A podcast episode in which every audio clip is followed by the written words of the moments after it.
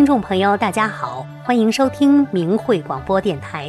现在是修炼故事节目。师父讲过，一人练功，全家受益。见澳大利亚法会讲法。今天我们就和大家分享几个这样的故事。其实，不仅是大法弟子的家属，凡是明白真相、认同大法的人，都会得到神佛的护佑，在遇到危险和灾难时，得以化险为夷。今天的第一个故事是大法护身符定住了劫匪，第二个故事叫师傅三次帮我化解了危险，最后一个故事讲述了一位患有严重心脏病的丈夫学练大法重获新生的神奇经历。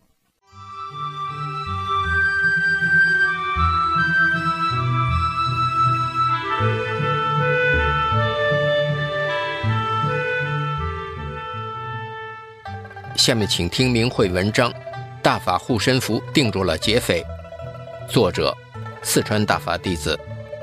这是几年前的事了。那天在四川南充市乘出租车，我给出租车司机讲法轮大法真相和三退保平安，司机爽快地同意退出了中共邪党。司机说他以前是当兵的，一九八九年邓小平镇压北京爱国大学生时。他所在的部队参与了镇压，他很同情学生，没有开枪。说到共产党一贯造假，他说，一九八九年中共为了达到镇压学生的目的，说学生爱国运动是暴乱、火烧军车等。其实那辆军车是在部队里找了辆报废的军车，自己点火烧了，嫁祸学生。一路聊着，司机问我有没有大法护身符，我当时身上没带。很是遗憾，司机就给我讲了发生在他家的一件奇事，让我惊叹不已。司机和他妻子两人同开一辆私家出租车，一个白天开，一个晚上开。一天晚上，轮到司机的妻子开车，来了三个大男人，坐上车后不说具体地点，只往城外指了指，说就在前面。他的妻子开了一段路，问到了没有？他们说还在前面，如此反复几次，车子开出城，来到室外无人的地方，三个男人叫停车，立即凶相毕露。其中一人拿刀威胁他的妻子，把钱拿出来。司机的妻子惊呆了，遇到歹徒了。他的妻子战战兢兢地说：“我身上只有九十多块钱。”边说边摸钱包，突然摸到了大法弟子给他的一个护身符。就想起了大法弟子告诉他的话：“危难来时，静念法轮大法好，真善人好。”于是他就在心里默念：“法轮大法好，真善人好，并向李洪志师傅求救。”瞬间，三个歹徒仿佛被什么定住了，一动不动，也不出声。司机的妻子见状，立即叫他们下车。刚才还穷凶极恶的三个歹徒，一声不响地下车了。惊魂未定的妻子立即开车跑了，回到家里依然惊骇不已。经历此事后，夫妻二人对大法能救人深信不疑，因为只有一个护身符，他们就商定谁开车谁就带上护身符。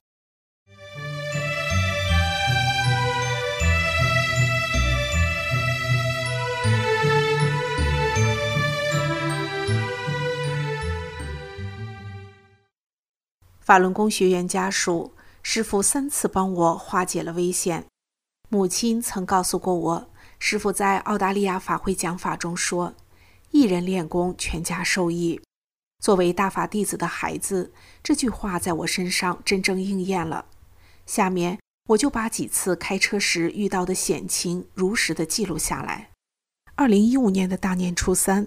为了躲避气象预报中的暴雪袭击，我提前开车从黑龙江出发，预计在大雪之前通过吉哈高速路，以免因高速封路而耽误时间，及时返回吉林。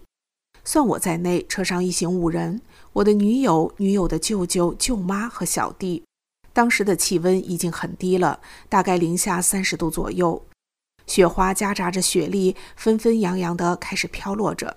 还没到哈尔滨的路上，就见到十辆车左右翻入到路基旁三米多深的沟里，其中有面包车、轿车等。有人在往外拖车。基于这种情况，只能是小心再小心了。前面视线逐渐模糊，前车的牌子也都被雪盖住，看不清了。我开的车是丰田汉兰达，车体比较宽阔，前面几米是大客车，后面跟着一辆面包车。行驶没有多远时，感觉车身突然失控，我的手并没有离开方向盘。也没有踩刹车，车体瞬间就来了个大转体，整整两圈，七百二十度呀！然后在距离马路路基两公分的地方一下子停住了。刚刚在车体旋转时候，女友嘴里说没事没事，慢点慢点。可后面坐着的舅妈已经吓得脸色苍白苍白的，不能说话。下车一看，路基旁边有一些雪，自认为是雪给车挡住了。但既没有刮碰前车，也没有横扫后车，太幸运了。幸运的是，接着发生这种路况、这种视线，左右行驶的车辆竟都停下来帮助我们推车。而就在刚刚，有个同样出事的车辆却没有人问津。这一对比还真是有点奇怪了呢。那些帮助推车的人离开时，也都竖起大拇指说：“这小伙子命真大，不是一般人，一定有保佑他家人的。”听他们这么一说，我和女友对视一下，莫非是大法师父在管我们？答案不言而喻了。有了白天发生的事，为了安全期间，我们决定在哈尔滨住一夜再走。第二天早上，天气更冷了，冰和雪的凝固体随处可见，就包括车轱辘上。而哈尔滨到吉林的高速真的封路了。我们在路口等了大概三个多小时，只好改走二零二国道。前一段路没有多少雪，也没有多少冰，但几十里下来，路况变得不好了。开始出现了冰雪路面，这个时候就觉得车体有点摇摇晃晃的，方向盘有点难以把持，索性停在路边，清理清理车胎上的冰雪，继续前行。也就十多分钟的时间，方向盘开始发抖。仪表盘出现了两个不明符号，给父亲打电话咨询，父亲还让开八十迈试试，我没有听他的，正好旁边出现了一个加油站，就把车小心地开了过去。下车后再检查车况，车子再也没有发动起来。赶巧的是，还有大年初三还真有一家车行在开业，求人家来看看，不看不要紧，一看人家说你们命真大。球龙断了，一旦你们加速，这一车子人可就够呛了。大家这个后怕呀，买零件修车吧，是耽误了些时间，但万幸的是人毫发无伤，真是有惊无险。类似的经历还有一次，记得那是二零一四年十月二十七号的夜半，我由于年轻气盛，架不住同学三番五次的劝酒，索性就喝了几瓶啤酒。自认为酒量可以，不会出啥事儿。再说半夜也醒了不少酒，就带着一名同学上车，准备顺路捎他回去，因要送他出国，都挺兴奋的。上车还在说说笑笑，也没太留意。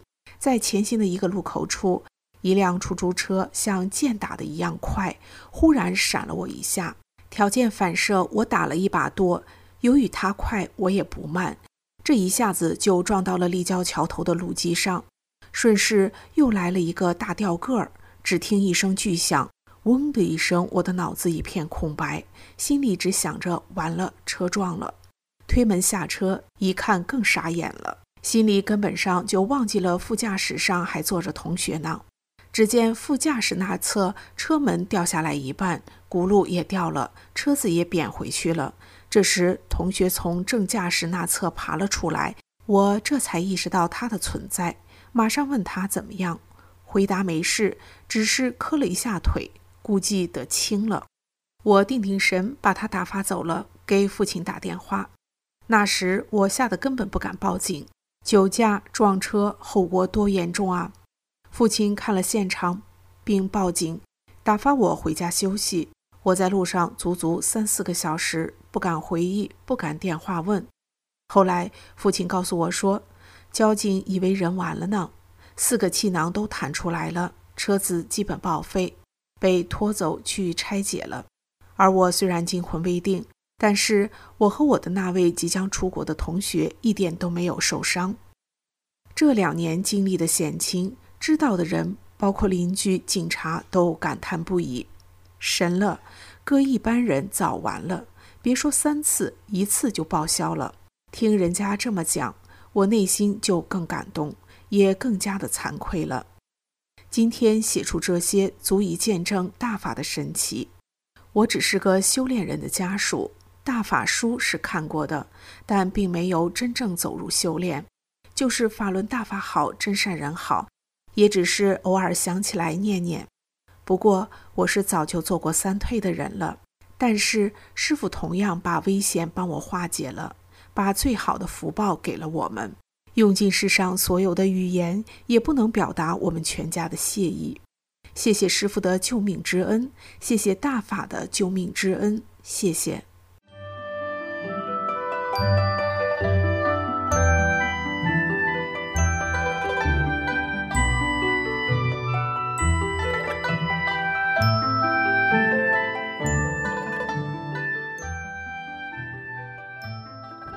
的心声。一天，婆婆说，二零一三年正月十五左右，她突然从未有过的心慌、闹心、坐不稳、站不牢，这样的状态持续好几天。我一听就想到那几天正是我丈夫心脏病最严重的几天，真是母子连心啊！丈夫患心脏病已有几年，发病时脸色惨白，手捂脉搏，常感觉没有脉了。就得立刻请求身边的人拨打一二零急救。常年吃药，一时面部略微浮肿，也不见效，而且越来越重。一次医生检查后说：“你不能再吃药了，你已经药物中毒了。”当时也就是婆婆最闹心的时候，丈夫行走几步就得蹲下休息一会儿，吃顿饭得休息好几次，每天都得吃几十个救心丸。时常自己偷偷的抹眼泪，觉得自己的这命可能保不住了。那一年的正月十七，我跟丈夫说：“跟我修大法吧，只有师傅能救了你。”他说好，于是他坐起来，单盘上腿，双手结印，开始认真听师傅的讲法录音。就这样不分白天黑夜，循环着听了几遍。一边听一边笑，还不时地感叹道：“说的真有道理，我怎么没有早点学呢？”不知不觉三天过去了，他竟然没犯病，也没吃救心丸，还能出去溜达了。再后来就红光满面了，浑身还有使不完的劲儿，完全不像从前了。看他这样，朋友们经常开玩笑说，很长时间不打一二零了。丈夫也经常说。如果不是师傅救我，我这一堆一块早扔了。丈夫深知是师傅救了他，也知道努力的按师傅的要求做，按真善忍的标准要求自己。老板看他正直善良，工作兢兢业业，就把公司的采购业务交给了他。每天他都分毫不差的回单位交差，采购的物品比以前公司采购的价格便宜很多。丈夫的老板时常说。他的公司不用多，再有一个像我丈夫这样的人就知足了。我也常想，如果能有更多人来修炼法轮大法，就会有更多的人成为好人、善良的人、健康的人，这个社会就多一份稳定，少一份不安。这难道不好吗？法律再健全，只能约束人的表面，触及不到人心。只有从内心真正的变好，人类才会有希望。